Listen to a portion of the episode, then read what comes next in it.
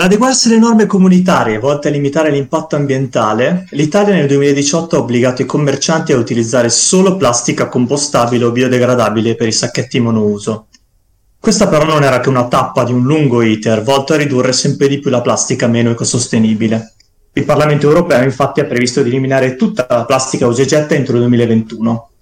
Stasera io, Andre e Giacomo discuteremo delle conseguenze presenti e future di queste scelte e per l'occasione abbiamo invitato un ospite, Dario, tecnico industriale nel settore cosmetico e anche un nostro carissimo amico. Ma tutto questo dopo la sigla.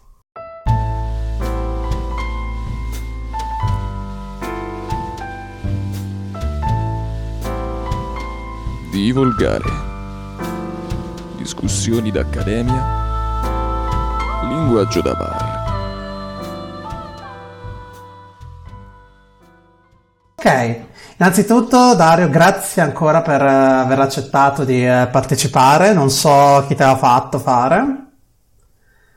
Innanzitutto grazie a voi per avermi invitato perché veramente, innanzitutto grazie eh, per l'amicizia che c'è da anni, insomma, sì.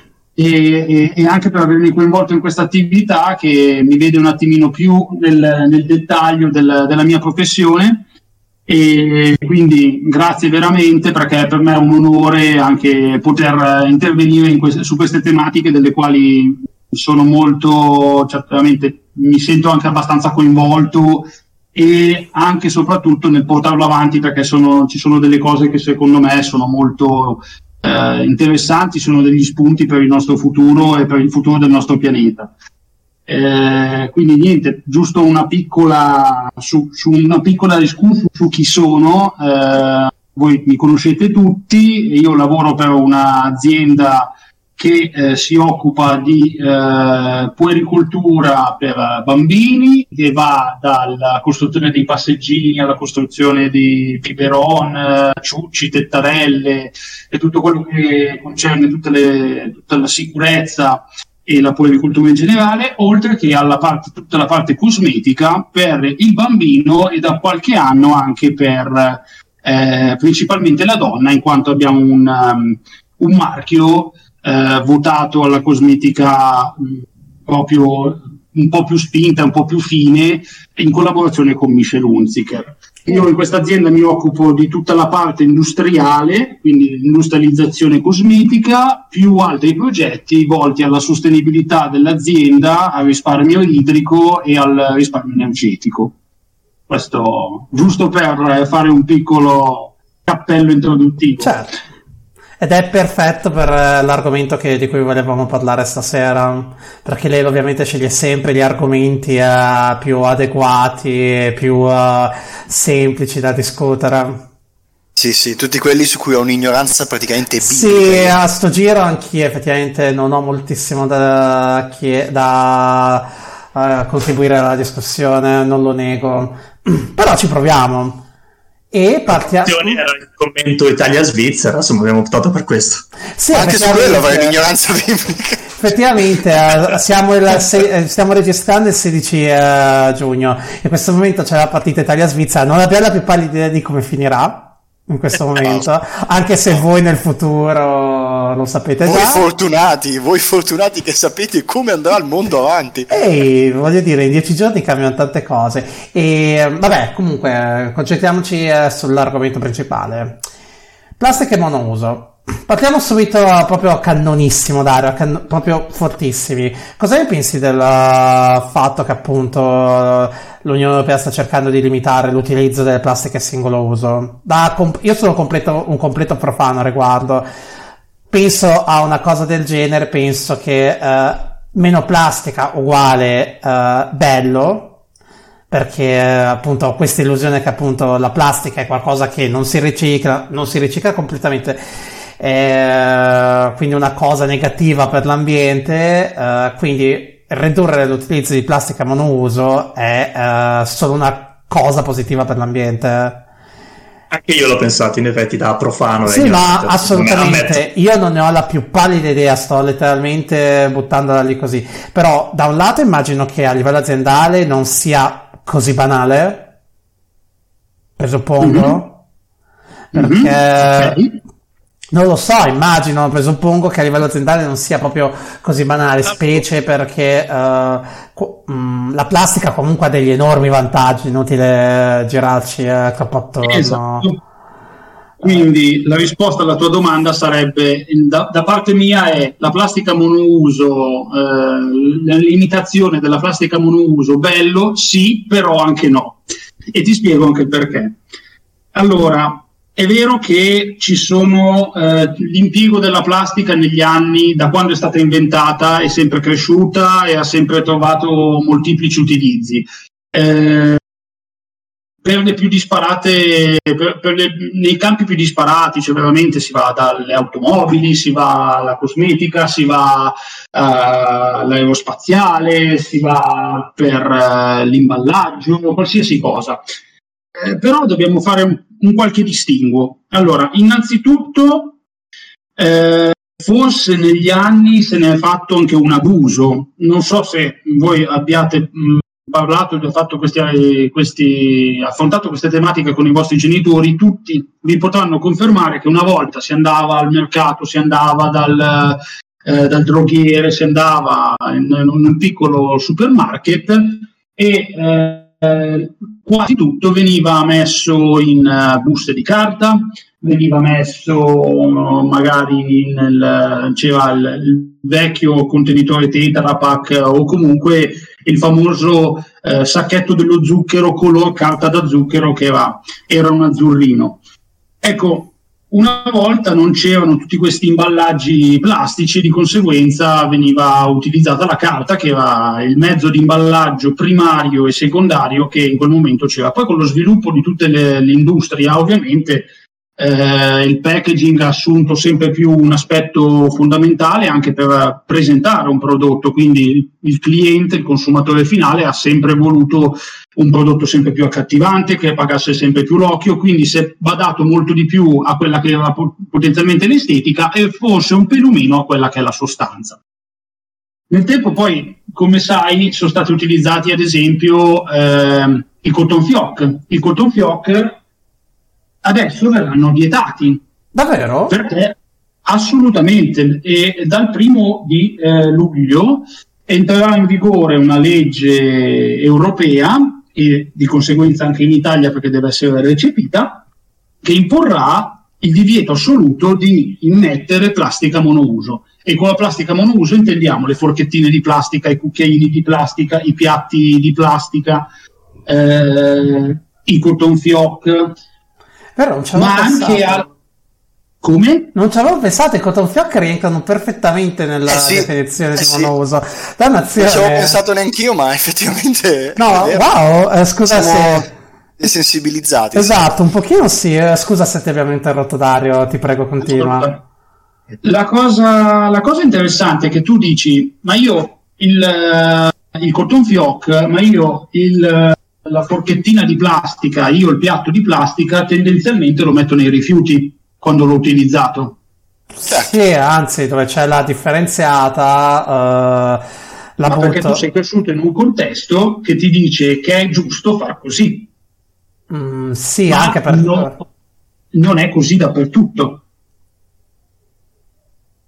Perché basti pensare che in paesi quali eh, la Cina, la Thailandia, l'Indonesia, l'India, cioè da loro è comune, è normale gettare normalmente la plastica eh, di qualsivoglia tipologia eh, in giro nei fiumi e da questi finiscono nel mare.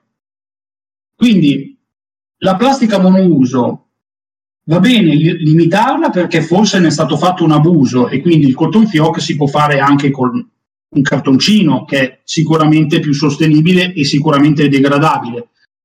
Però se non, il concetto di fondo è io poi dopo che l'ho utilizzato quel cotton fioc come lo, come lo smaltisco? Se lo smaltisco in maniera consapevole, quindi lo metto nei rifiuti e non lo butto nel gabinetto, è ovvio che questo prenderà una via di un certo tipo.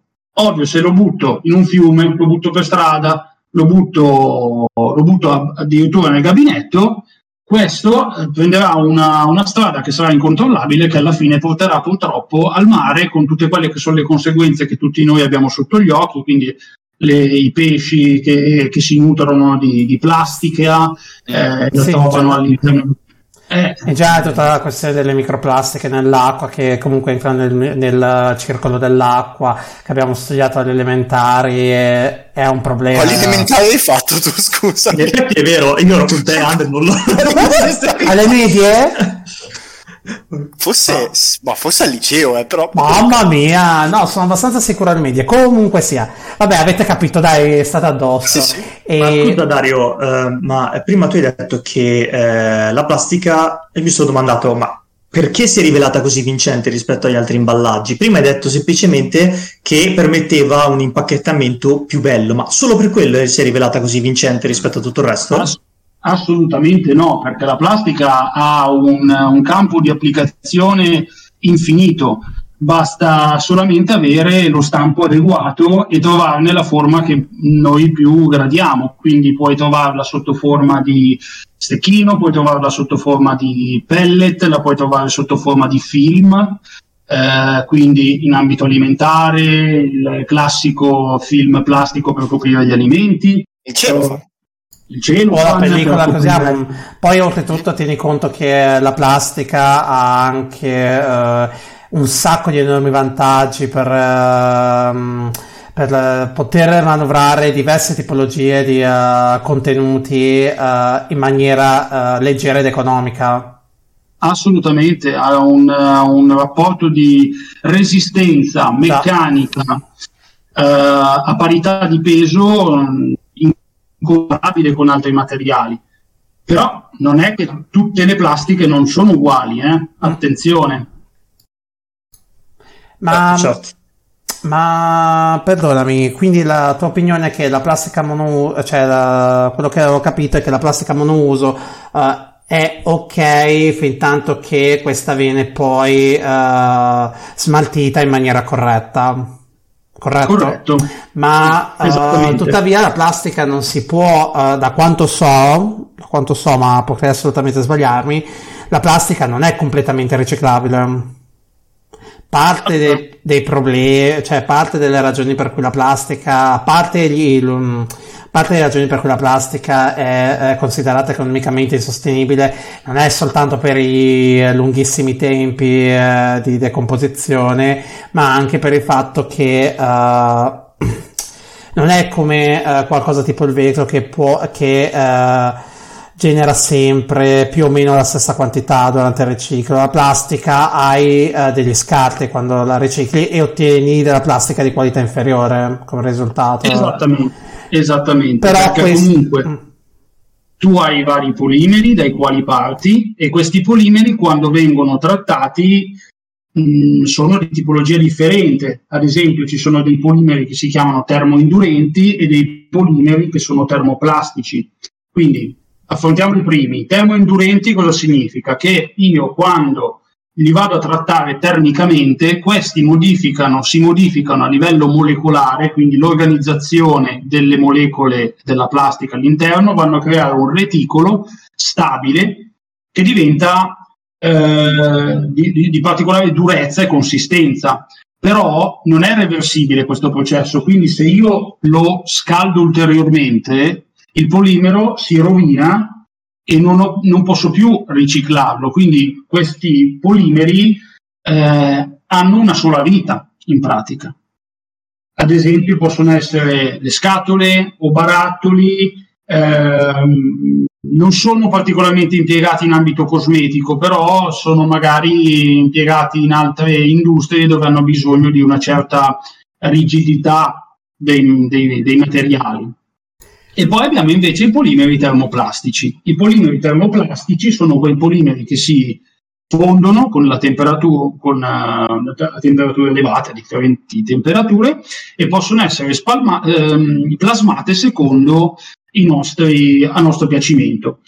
E tra l'altro possono essere riciclate perché basta riscaldarli ulteriormente, utilizzando gli opportuni anche catalizzatori eh, plastificanti, per dare di nuovo vita a nuovi prodotti. come giustamente hai detto tu, eh, non è che questo riciclaggio è infinito, perché poi ovviamente tra riscalda, trova una conformazione molecolare, raffredda, Sì, poi certo, tritalo, ris- riscaldalo ancora, dopo un po' il, la- la mate- il materiale si snerva e quindi non riesce più ad avere quella resistenza meccanica che aveva in origine. Sì, certo, la scusa- termodinamica scusa, è ancora ma- valida.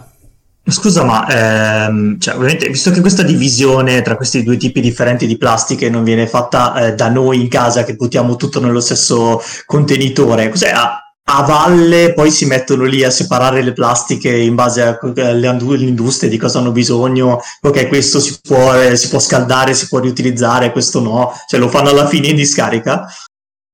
Eh, in teoria bisognerebbe, bisognerebbe farlo a monte, ma non viene fatto sempre. Poi, mh, cioè, Io non sapevo neanche che da un la piccolo differenza fino a 10 minuti Nemmeno fa. io, nemmeno io, infatti. Per quello mi dico, ma allora chi lo fa? Chi lo fa sta differenza, certo? Tu pensa che ogni passaggio di selezione ti obbliga eh, ad avere dei costi. Quindi, eh, perché ti dico la plastica monouso è difficile da, da- è difficile da gestire per, per tutti quegli, quei problemi che ti ho detto? Perché a questo punto, dato che non si riesce ad avere un, un flusso eh, regolare nello, smal- nello smaltimento, che quindi ti dice, ah guarda, il 99% della popolazione lo mette nel posto dove dovrebbe stare, quindi nei rifiuti, e in questo caso nella plastica monouso, essendo che magari prendiamo il cotton fioc che deve andare nel, nel, nel rifiuto secco, quello che va sostanzialmente all'inceneritore, perché tu prova a mettere lì una persona che va a togliere pezzettini di cotone sporchi dai bordini per recuperare solamente lo stecchino, cioè diventa impensabile da, da gestire. Sì, assolutamente impraticabile. Ma infatti il mio dubbio era esattamente, cioè la mia domanda era esattamente per questo, cioè se eh, tanto possiamo concordare che eh, la plastica, vuoi per motivi logistici, vuoi per motivi prettamente chimici, eh, non è riciclabile o non è economicamente sostenibile da riciclare, Uh, perché riusciamo, riesci comunque a giustificarmi la presenza di oggetti di plastica uh, a singolo uso? Tipo appunto le forchette, i coltelli, i cotton fioc, uh, o forse ho frainteso male io intendi uh, che ci sono altre tipologie di uh, oggetti che, dove per cui non c'è una soluzione pratica? Perché tipo il cotton fioc... io fa- te la, ah, giu- te la giustificherei, te la giustificherei perché mh, vorrei sperare che ci fosse un utilizzo eh, corretto di quello che è il post consumo. Il problema è che non c'è, quindi ti dico, a livello teorico ti dico ok, io sare- potrei anche essere d'accordo, ma dato che la maggior parte della gente non rispetta quelli che potrebbero essere le indicazioni per il corretto smaltimento di questi articoli, allora è meglio che li togliamo, che tanto non è che dobbiamo, cioè non è che sono così fondamentali per la nostra vita, di conseguenza possiamo anche riuscire a trovare delle soluzioni più eh, sostenibili dal punto di vista ambientale. Vedasi il cotton fioc di di cartone, eccetera. Il Ok, questo ha, un, esatto. questo ha un senso, ma ehm, eh, ci sono, adesso non me ne vengono in mente, anche se la cosa del cotton fioc mi ha un attimo scioccato e mi ha ricordato che eh, in realtà c'è molta più plastica attorno a noi di quella che personalmente penso barra immagino. Eh, vi viene in mente, ma questa è una domanda per tutti, qualche oggetto di uso comune che deve essere per forza in plastica e bar- barra plastica usabile in plastica usabile solo una volta? Solo una Mi volta. domandavo, eh, più che altro nei laboratori, mh, per esempio quelli biologici, utilizzano dei guanti che poi devono essere usa e getta. Per quanto riguarda Esatto. questo, ma- questo genere Non di, oggetti, cosa, cosa prevede l'Unione Europea? Eh, Continueranno a venderli o, dato che non sono proprio di uso comune, ci saranno ancora? Questa è una buona domanda. Il lattice non è plastica o sbaglio? Dario, correggimi, ora ho il dubbio. Magari adesso una cazzata, il- è vero. Il lattice guanti, è plastica? che i guanti il monouso. lattice è una gomma. Eh, infatti, Però eh, ora mi cogli un attimino sul- siamo in due, non ne ho la più pallida idea, in Castagna onestamente. sul, la- lattice non mi ricordo, cioè il lattice a livello tendenziale è un, uh, mi sembra che subisca una, una, una vulcanizzazione se non vado errato. Comunque è naturale, di origine naturale, quindi eh, formalmente sostenibile. Vabbè, sappiamo, da una- sappiamo tutti che se una cosa è naturale, allora deve essere automaticamente buona e giusta, no? Non Sì, funziona certo, così. quelle linee comune. Come i tumori. Esatto. Eh, in un certo senso. No, comunque... mi Per sta il materiale da contando- laboratorio, per esempio, le siringhe? E le siringhe negli anni, negli anni addietro erano fatte di vetro, Già. quindi venivano Davvero? Sì, sì, sì, ma non ti ricordi da piccolo? No, onestamente no, non ricordo. Io sì. Ah. Quindi Scusa, si faceva, si prendevano, si smontavano, si sterilizzavano in autoclave, si riutilizzavano. Anche il lago ovviamente non è mai cambiato, era- è sempre stato d'acciaio e dovrebbe rimanere sempre tale, anche perché l'acciaio ha delle proprietà di riesce a mantenere delle tolleranze molto più eh, stringenti rispetto magari a una plastica.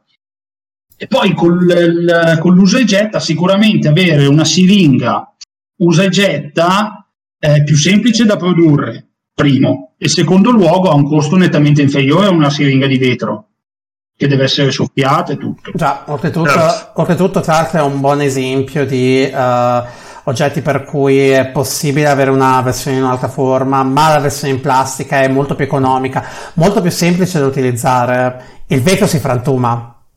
Cioè, banalmente, pericoloso. quante, quante- quanti bicchieri vi sono caduti, ragazzi? Cioè, il vetro Ma io li rompo anche senza farli cadere, cioè, in mano. Però il vetro si frantuma, la plastica ha questo piccolo vantaggio che eh, se mi cade non è che si frantuma, posso, trattar- cioè, posso trattarla eh, malamente ed è più economica.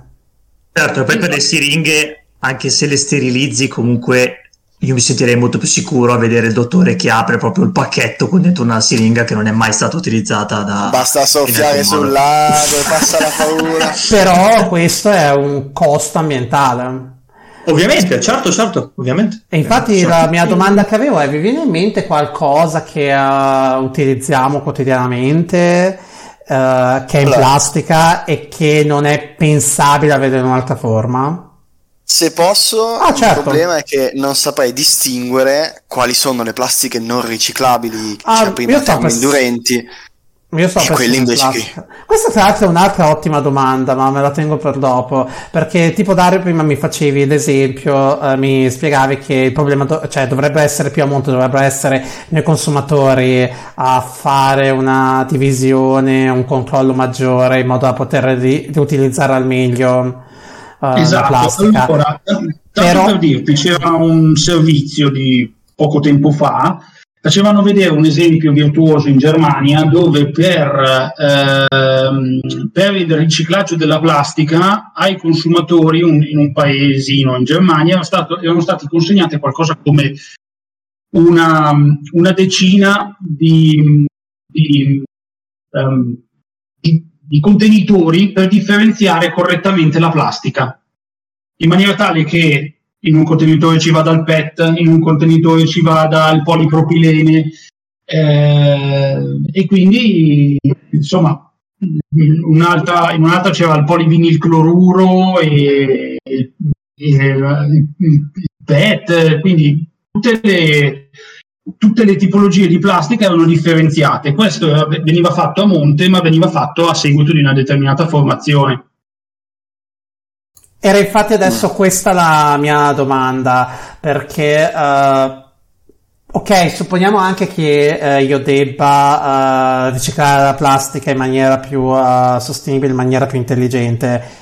Io non ho la più pallida idea, non, non credo onestamente di essere in grado, come diceva prima Giacomo, di eh, distinguere quale oggetto eh, è, facil- è più facilmente riciclabile, quale meno.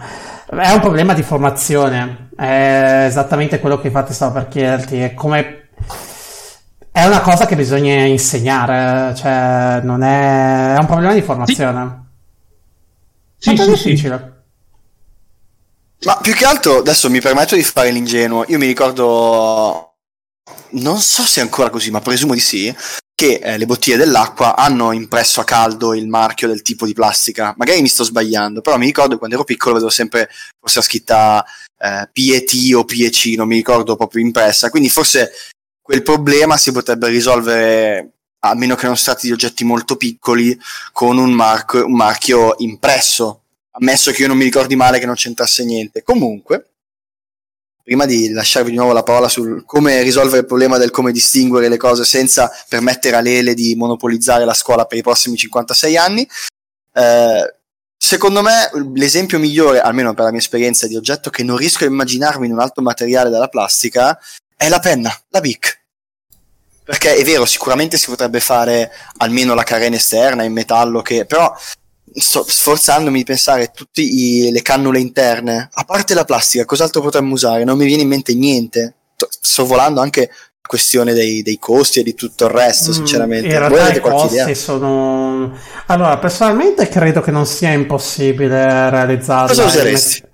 Allora, se devo ignorare completamente i costi, immagino che sia possibile realizzarle in metallo e il problema Anche le cannule interne, madonna, se... peserebbe una, esa- madonna. Secondo me neanche così tanto, però davvero c'è, c'è il problema che la penna diventa estremamente... Magari avere un modo per fare delle penne ricaricabili? Vabbè, ma Beh, scusate, ma a, tipo a quel punto c'è, c'è, la stilografica che esce e la boccettina di inchiostro a parte e la impingi ogni stavo... volta. Eh, ma aspetta, no, io Beh, sì, vero, la stilografica ca- può non avere cannone, è vero. Avete ragione. O fare con, le, con delle eh, serbatoietti di metallo ricaricabili, tipo le cartucce della stampante. Sì. Però certo, cioè, certo. richiederebbe uno una manutenzione non indifferente, due è, è un costo, cioè è è decisamente un costo un sistema del genere e certo. non è certo. facilmente sostenibile anzi voglio dire ma... pensa a tutti gli studenti Kalele Adesso, no, ma adesso ridendo e scherzando. Pensa quante penne sprecate. A parte, ma in realtà, in realtà è esattamente quello. Pensa quante penne usano gli studenti di Lele. Con Pensa tutti, quante ne uso io. Con tutti i temi che gli fa scrivere. No, eh, pensa... La metto a sorridere, però in realtà è una domanda interessante, cioè, perché le soluzioni... Montagna di penne. Una montagna di penne. Soluzioni volendo possiamo anche trovare, cioè se viviamo nel magico mondo dove abbiamo materiali infiniti e, uh, infini- e tutti possono accedere a tutto, ok. Immagino che si possa davvero realizzare un sistema di penne ricaricabili in metallo, credo, presuppongo, non vedo perché no. Però non è minimamente sostenibile come cosa economicamente. Sì, in effetti. Eh... Ma poi scusatemi, toglietemi questo dubbio, ma mi ricordo solo io che le bottiglie dell'acqua avevano il marchio del tipo di plastica in No, no, ci sono assolutamente. No, ma, io, eh, ma, io, non ho la più pallida idea della differenza. Cioè, Vabbè, detto... finché combacia col cestino giusto, voglio dire, potrebbe essere facile per chiunque se fosse indicato sul cestino. Eh, eh non lo so. Non lo so, non lo, onestamente non lo so, anche perché adesso non ho la più pallida idea, ma uh, così, eh, dare una domanda orribile, me ne rendo perfettamente conto, eh, quindi mi interessa solo una tua stima. Secondo te quanto potrebbe, quanti cestini per tipologie di plastica diverse dovrei avere in casa per avere, per poter gestire l'uso comune? Ma è proprio a caso, eh, cioè, non mi aspetto una risposta precisa. Ma almeno sui materiali plastici ti direi un 4 o 5. Che capisci che non so voi eh, la vostra sezione rifiuti, però. Ci speravo, speravo. No, ma immaginavo che fosse così alto. Un'altra cosa che non si tiene in considerazione, adesso mi riaggancio al discorso di prima del, delle penne, mm. però ad esempio vi porto un esempio, la Mont Blanc sì. costa 150-200 euro una penna, vorrei sperare che non ci sia dentro neanche un pezzo di plastica. Beh sì, in effetti. Se, davvero, se spendo quei soldi lì per comprare una penna mi incazzo se c'è dentro un pezzo di plastica. Sì, Posso allora farti incazzare subito dicendoti che quasi tutte le Mont Blanc modello base sono in plastica esterna? Ecco, adesso mi sto già incazzando. Lo dico tranquillamente, almeno quelle che ho visto io.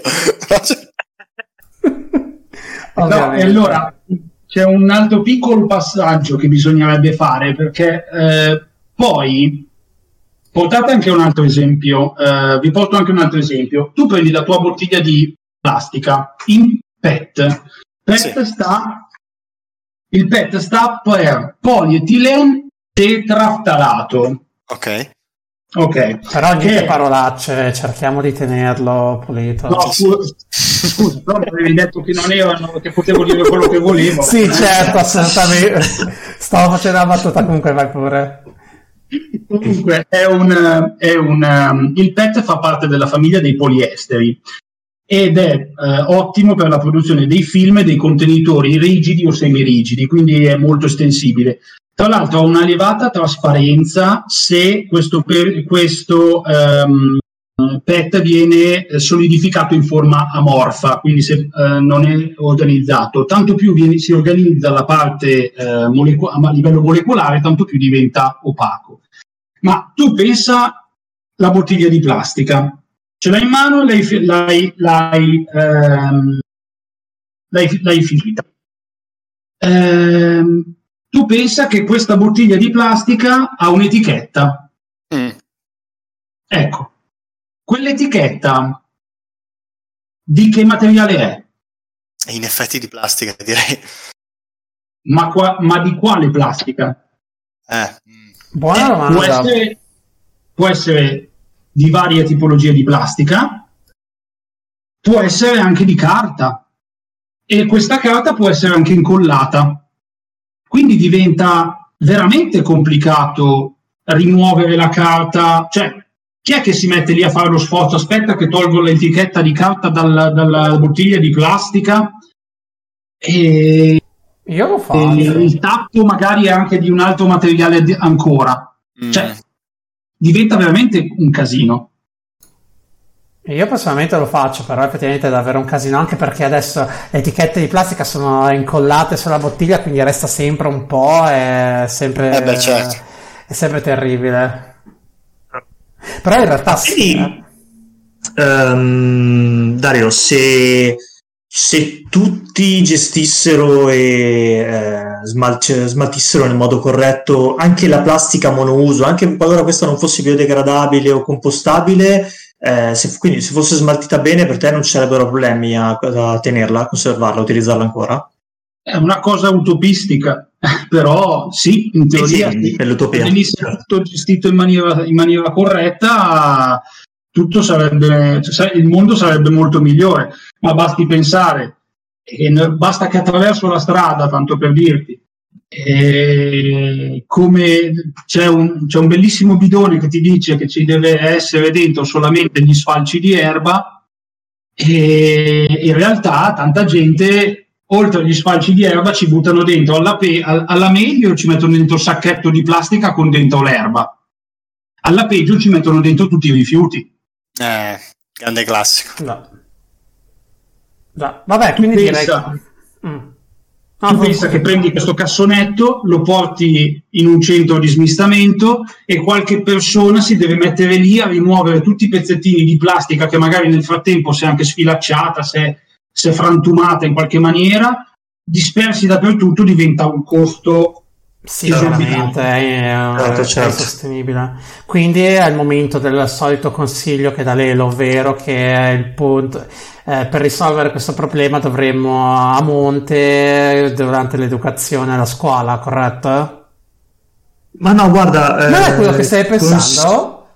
Eh, in verità, guarda, davvero, come ha detto Dario, non, non credo che sia così essenziale avere delle forchette di plastica monouso. Insomma, ci sono dei beni che si possono davvero eliminare. Insomma, puoi anche fare la fatica di portare la, la pos- eh, posate da casa. Insomma, No, è per non Cioè, non credo che siano mangiare con le mani il panino. Insomma, credo che si possa trovare un'altra soluzione. Ah, no, le soprattutto cose così, così mm, Futili, che sì. facilmente, cioè poi sei in montagna, sei portato dietro il piatto di plastica, cosa fai? Te lo porti indietro e, e lo ricicli a casa, ma vuoi mettere il piacere di buttarlo nel ruscello illibato proprio, ma, ma guarda, è- Poi mi manca, que- mi manca è un questo piacere piacere. raggiungibile, cioè quindi insomma, eh, in effetti facciamo che le togliamo, onestamente posso capire. Però appunto, eh, va bene, per le plastiche mo- eh, monouso, ma mh, oggi se volessimo rimuovere ogni tipo di plastica, eh, tipo, da oggi non si può più usare, domani la tua industria chiude, Dario? Ma io direi che si ferma al mondo. Sì, più o Eh, meno. Infatti volevo appunto chiederti eh, la stessa cosa. Abbiamo parlato adesso in ambito eh, domestico. Immagino che in ambito aziendale le cose siano molto più complicate, molto più complesse a riguardo. Come, Assolutamente. come faceva ad esempio lei la forchetta di plastica, posso non eh, usarla, cioè posso creare facilmente un sostituto per la forchetta di plastica, un sostituto per cotton fioc, però dubito che in ambito industriale sia così facile, anche per via di una, di una quantità di problemi enormi che neanche mi immagino. Certo, certo, se vuoi raccontarci com'è il rapporto con la plastica chiederti. nel- Se vuoi raccontarci com'è il rapporto con la plastica in industria, sarebbe molto interessante. Vi porto alcuni. Quello che puoi alcuni dirci dati. ovviamente, eh. Come? quello che puoi dirci ovviamente.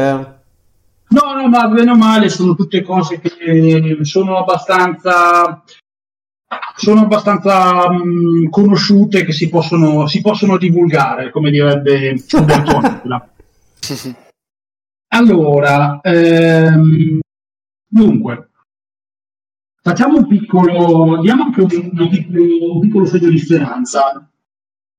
Ehm, L'Italia sul discorso del riciclaggio della plastica, della gestione della plastica e comunque dei rifiuti ehm, è quella in Europa che forse è messa meglio.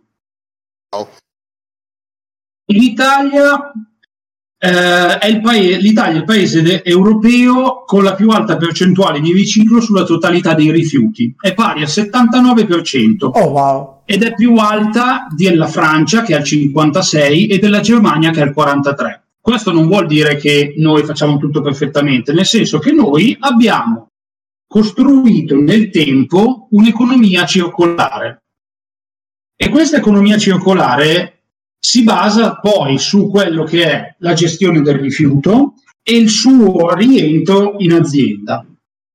Allora, tutte le aziende ormai eh, chi prima, chi dopo, si stanno spingendo, stanno andando nella direzione della, della sostenibilità, perché i bilanci di sostenibilità eh, che vengono redatti anno dopo anno e che eh, gli investitori delle aziende eh, tengono in considerazione proprio per i loro investimenti, eh, ehm, danno anche l'idea di quello che l'azienda sta facendo non solo in funzione di accumulo di denaro e di crescita del business, ma anche del rispetto dell'ambiente e del consumatore finale, quindi di lasciare qualcosa dopo, eh, tanto per dirvi.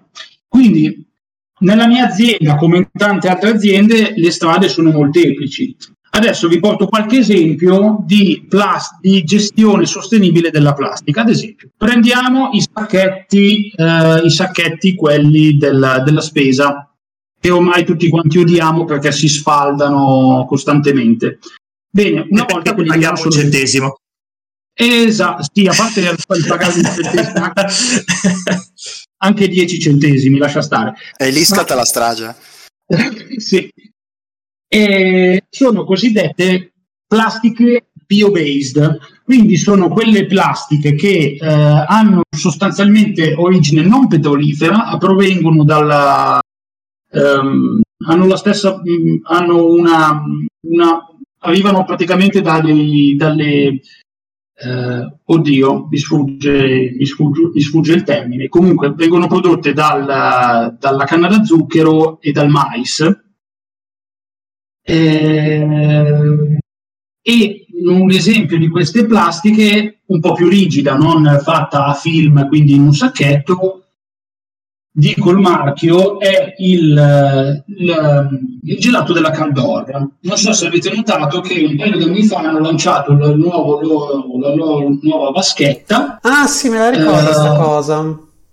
Esatto, questa nuova vaschetta è da un punto di vista eh, della, della plastica molto sostenibile perché è una plastica è praticamente biode- è biodegradabile, proviene da fonti non, non petrolifere, il massimo della pacchia. Il problema qual è? Che questo materiale qua innanzitutto ha una bassa, per- una bassa affinità con l'ossigeno e una bassissima affinità con il vapore acqueo. Questo significa che c'è scambio di ossigeno dall'esterno verso l'interno e viceversa, con conseguente ossidazione del prodotto che c'è all'interno e soprattutto, essendo che c'è lo scambio gassoso del vapore acqueo, può perdere acqua. Quindi questa applicazione trova la sua ragione di esistere solo con il gelato che va nel freezer, dove questi ah, sì. processi sono molto limitati. Mm. No, capisco perfettamente. Quindi in realtà non è un mantra, cioè non abbiamo scoperto il sacro Beh, Però aspetta, aspetta. Proviamo a vederla da un punto di vista ingenuo ma comunque economico. Se eh, la Cardor ha trovato, utilizza questo materiale, che è vero, ha, ha un uso molto limitato, certo, però ha dei benefici innegabili, cosa ci vieta magari nei prossimi 5 anni di riuscire a creare una miriade di sottoplastiche di origine più o meno differente, non versatili come la plastica originale, quella a base di idrocarburi se il termine è giusto, ma eh, più sostenibili pur essendo ultra specifiche. Da un lato vogliamo comunque, almeno quasi tutti siamo d'accordo, nel ridurre, visto che il genere umano fa schifo e ha l'alto controllo di, un, di una mela marcia, nel ridurre appunto la plastica non riciclabile. Allo stesso tempo, però, mentre da un lato riduciamo quella, cosa ci impedirebbe di um, creare, di spingere sulla creazione di questi materiali che, pur essendo più limitati, non danno nessuno dei problemi nel lungo termine della plastica invece è tutto fare, versatile. E il problema è che questo, la, la, plastica biodegradabile che viene impiegata appunto nel, nel Cardor, mm. anche in, in, maniera molto similare, non ha delle proprietà che riescono a soddisfare tutto quello che il mercato ci richiede e quindi diventa complicato eh, pensare di sviluppare da quelle molecole lì qualcosa di molto più, di qualcosa di molto più sostenibile perché il caldore è fatto con il cosiddetto, cioè la confezione del caldore è fatto col cosiddetto acido polilattico, che non è nient'altro che il film che va a ricoprire addirittura eh, le pods, quelle che mettete o nella lavatrice o nella lavastoviglie. Ah, ok che è una sorta di, di, cugino del cielo fan più spesso, direi, per un ignorante come noi. Sì, un po' gommoso che però a contatto con l'acqua tende a, a disfarsi e, e, perde le proprie proprietà. Saporiti mm. anche. Quindi il discorso diventa un po' complicato, quindi dobbiamo ragionare in maniera differente, cioè dobbiamo pensare che dove siamo arrivati magari dobbiamo un pochino tornare indietro e limitare un pochino quelle che sono eh, packaging secondario, packaging terziario, il film che copre addirittura il, secondo, il packaging terziario, ah, sì, la sì. scatola dentro della scatola, cioè tu crei una montagna di rifiuti che poi devi smaltire. Quello sicuro. Eh, credo che tra l'altro i peggiori aggressori in questo termine siano quasi sempre i gingilli elettronici dove hanno 14.000 packaging interni e fascette contro fascette. Ehi, ehi, ehi, ehi, ti ricordo che adesso Apple per uh, supporto all'ambiente ha tolto i caricatori dai nuovi iPhone. Eh? Per supporto all'ambiente. Così l'hanno detto. Oh, l'hanno detto sì, che no. per questo. Eh. Esatto. Allora, per, per, supporto all'ambiente potrei sganciare una bomba nucleare in un paese del terzo mondo, ridurre tantissimo eh, oddio, carbonica. Sono due cose un po' diverse. Sono due cose un po' diverse. Però io ah. no... Vai, Deve. Ma scusa Dario, eh, ma va bene, quel problema delle plastiche, eh, immagino che, mh, mm, o almeno quelli che hai descritto prima, riguardino soprattutto le plastiche che vanno eh, a fare il packaging de- del cibo, ma per quanto riguarda altri tipi di imballaggi che non, hanno dentro, non abbiano dentro beni deperibili, non possiamo usare le plastiche compostabili? O la carta di nuovo? Allora, bellissima domanda. Sì e no perché proprietà, come ti ho già detto, le proprietà della plastica sono molteplici. Come ti ho già detto, l'acido polilattico che viene impiegato per l'alimentare ha delle proprietà di permeabilità dell'aria, cioè intesa come ossigeno e del vapore di un certo tipo, però ci sono delle soluzioni differenti. Quindi abbiamo le, le plastiche basate sul polimero eh, vegetale, quindi che provengono anche loro da fonti sostenibili ma che sono del tutto identiche alle plastiche, eh, le plastiche di origine petrolchimica. Mm. Quindi con tutti gli stessi problemi di smaltimento, eccetera. In questo caso potrebbe essere un'idea andarli ad impiegare, ad esempio nella cosmesi, per ehm, l'utilizzo in applicazioni particolari, quindi quelle plastiche a contatto direttamente col prodotto. Potremmo passare, tornare alla cara vecchia bottiglia di vetro per quanto riguarda il, il, la, l'acqua, ad esempio, e non avremmo particolari problemi. Se è sempre fatto, eh, si potrebbe ritornare anche lì. Il problema è che pesa molto, è fragile, come ha già detto Andre, e comunque va smaltito anche lui. Ed è, più, ed è, più, costosa, cioè una bottiglia di vetro costa decisamente di più di una bottiglia di plastica, ok, è riutilizzabile, però... Sì, sì, ma poi deve essere anche smaltita in maniera corretta, sì. perché torniamo sempre allo stesso discorso, se io prendo, passo con la macchina e lancio fuori una bottiglia di vetro... Sì, non è che migliora molto la situazione. No, assolutamente. Io invece ho una curiosità, ma questa è davvero solo una, un Tibiz, una curiosità così.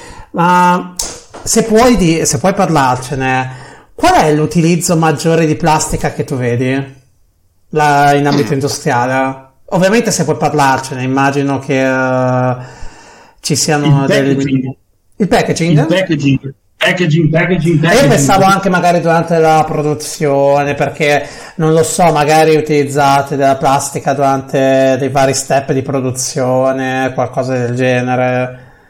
Invece no, il packaging è la cosa più pesan- pesante, la cosa più plasticosa. Il packaging rappresenta da solo il 59% di, tutta, di tutti i rifiuti intesi come rifiuti plastici. Porca vacca. Ok, sì, oh. direi che vince il packaging da solo e poi ci metti tutti gli altri.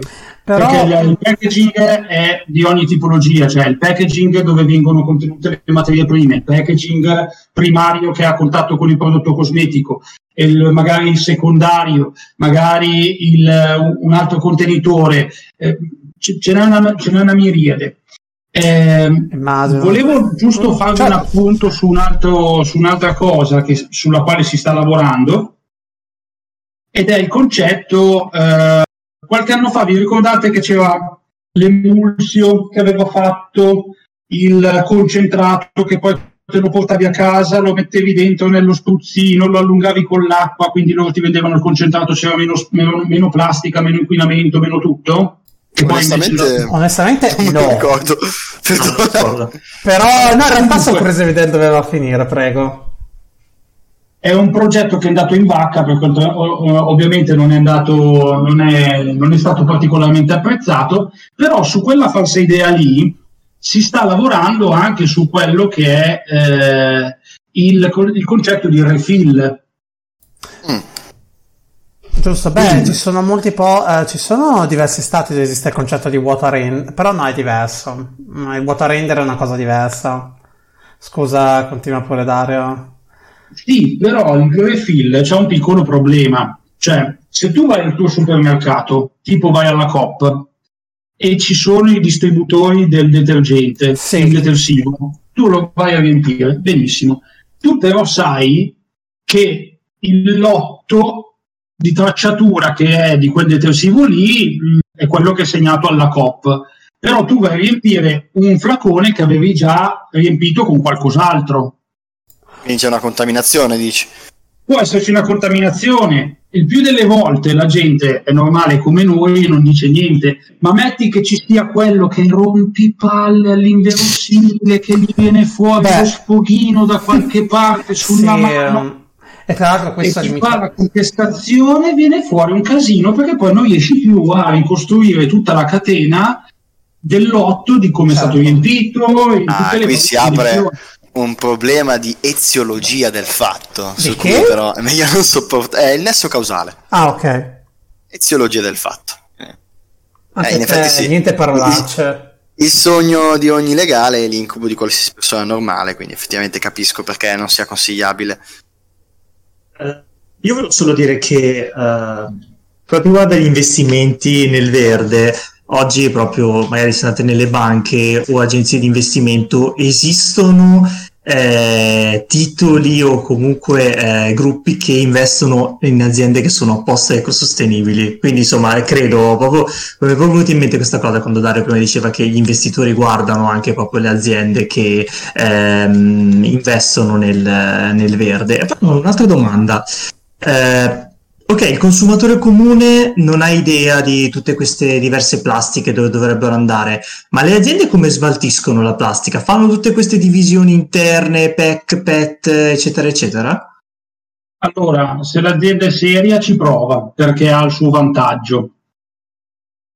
Ha il suo vantaggio perché il riciclaggio dei vari materiali ti consente, eh, ti, viene, ti, viene, riconosciuto una piccola percentuale. Se Come giusto. Fatto, eh, sì, se viene fatto uno smaltimento corretto dei, dei, materiali, una divisione fatta bene, che tu hai il ferro che è tutto nel ferro e la plastica di una certa tipologia tutta in una certa, in una certa zona, chi fa poi l'opera di trasformazione e la rimette nell'economia circolare? Ti riconosce una piccola percentuale, ovviamente non è che stiamo parlando che eh, ci guadagni chissà che roba e fai il super business. No, assolutamente, però, però per incentivare Esatto, riesci a, riesci a incentivarlo. Quindi anche il cosiddetto, è una notizia di questi giorni, Conai, che è l'ente italiano che si occupa del, degli imballaggi, ha ridotto quello che è il, il contributo a, che obbliga le aziende eh, che producono e immettono packaging eh, nel, nelle filiere, eh, ha ridotto, ha dimezzato praticamente il contributo che le aziende dovevano versare. Beh, si occupa ah, della, della, promozione e della gestione sostenibile delle filiere del riciclo e dell'economia circolare. Beh, mi sembra una cosa buona. Sì, cioè, addirittura dimezzato. Eh. Sì, infatti, wow, cioè è un enorme beneficio. Eh, vuol dire che le aziende che prima pagavano, appunto, facciamo che pagavano 100, adesso pagheranno 50 perché vuol dire che sono tante le aziende che sono inserite in questo sistema del CONAI e qui, quindi contribuendo a tutte insieme a un'economia di tipo circolare producono ricchezza che torna indietro. Quindi inizia a diventare una cosa più economicamente vantaggiosa. Questo in realtà è estremamente piacevole da sentire, soprattutto non so voi, ma sono estremamente piacevole sentirlo che in Italia abbiamo un... è, pens- è considerata come cosa. No, ma la cosa che mi stupisce è quanto più avanti di quanto invece pensassi io da ignorante siamo infatti, paese comunque. Sì, infatti. Sì, sarebbe interessante vedere le differenze di queste percentuali nelle varie zone geografiche italiane. Quello sarebbe Vabbè, mamma. Però comunque. Provocatore. È solo eh. perché vuole tornare a spiegarci che la scuola che bisognerebbe educare meglio gli studenti, no, eccetera. Non è Lele, queste discussioni qua le facciamo dopo una bottiglia di vino e a microfoni spenti se vuoi. Sì, ma una a testa, Dario, come giustamente esatto. cioè, bisogna, bisogna certo, bisogna... Ah, no, quando si beve si deve bere bene, cioè non è che si beve così tanto per fare qualcosa. Eh. No, c'hai assolutamente ragione. Cioè, però usiamo una bottiglia di vetro. E, e se volessi bere da una bottiglia di carta? Beh, vi ho dal cartone con, con, il mio ritardo mentale, quindi dal ronco proprio. Da cartone del ronco. No, uh, direi, non so. Sto pensando se c'è qualcos'altro che volevo chiedervi. No, allora, era... ah, vai Rogno, scusa. No, no, anzi, mentre ci pensi, certo. la storia che prima mi avete fatto pensare, sulle... parlavamo prima delle siringhe, usa e getta, mi ha fatto venire in mente una cosa che c'entra solo tangenzialmente, ma con cui voglio deliziarvi mentre ci riposiamo un secondo.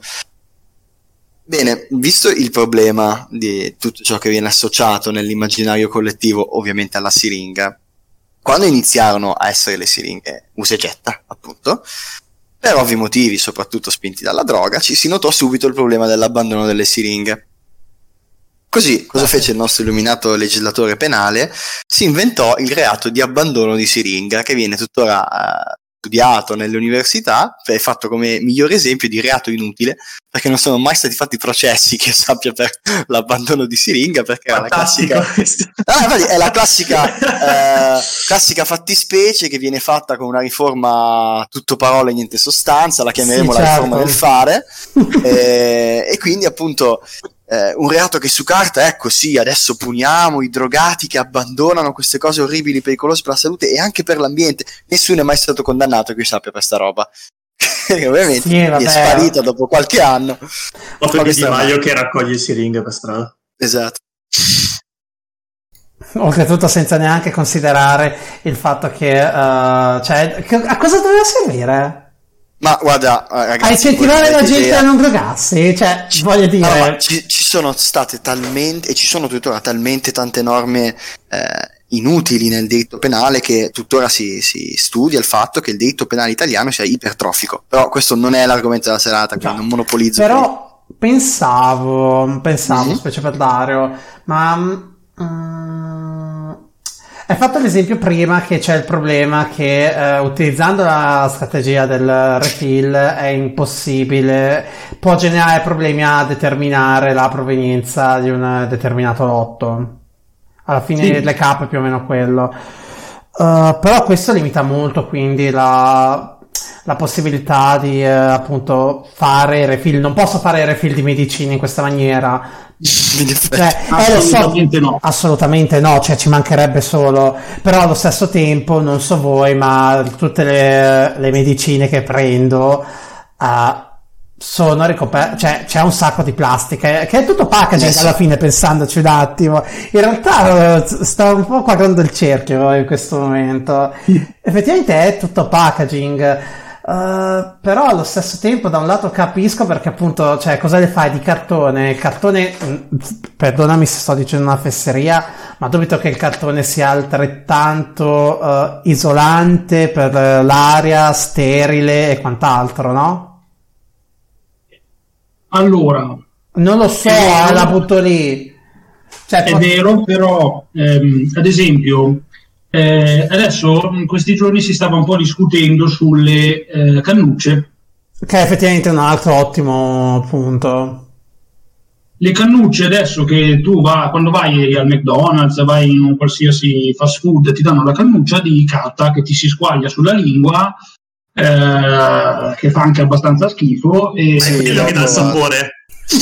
non ho ancora viste le, can- le cannucce di carta io vabbè non le ho ancora viste scusate prosegui Eh, vabbè, comunque sono. Vabbè, Si la- posso la vedrai- immaginare. la vedrai presto. posso facilmente immaginare la vedrai presto.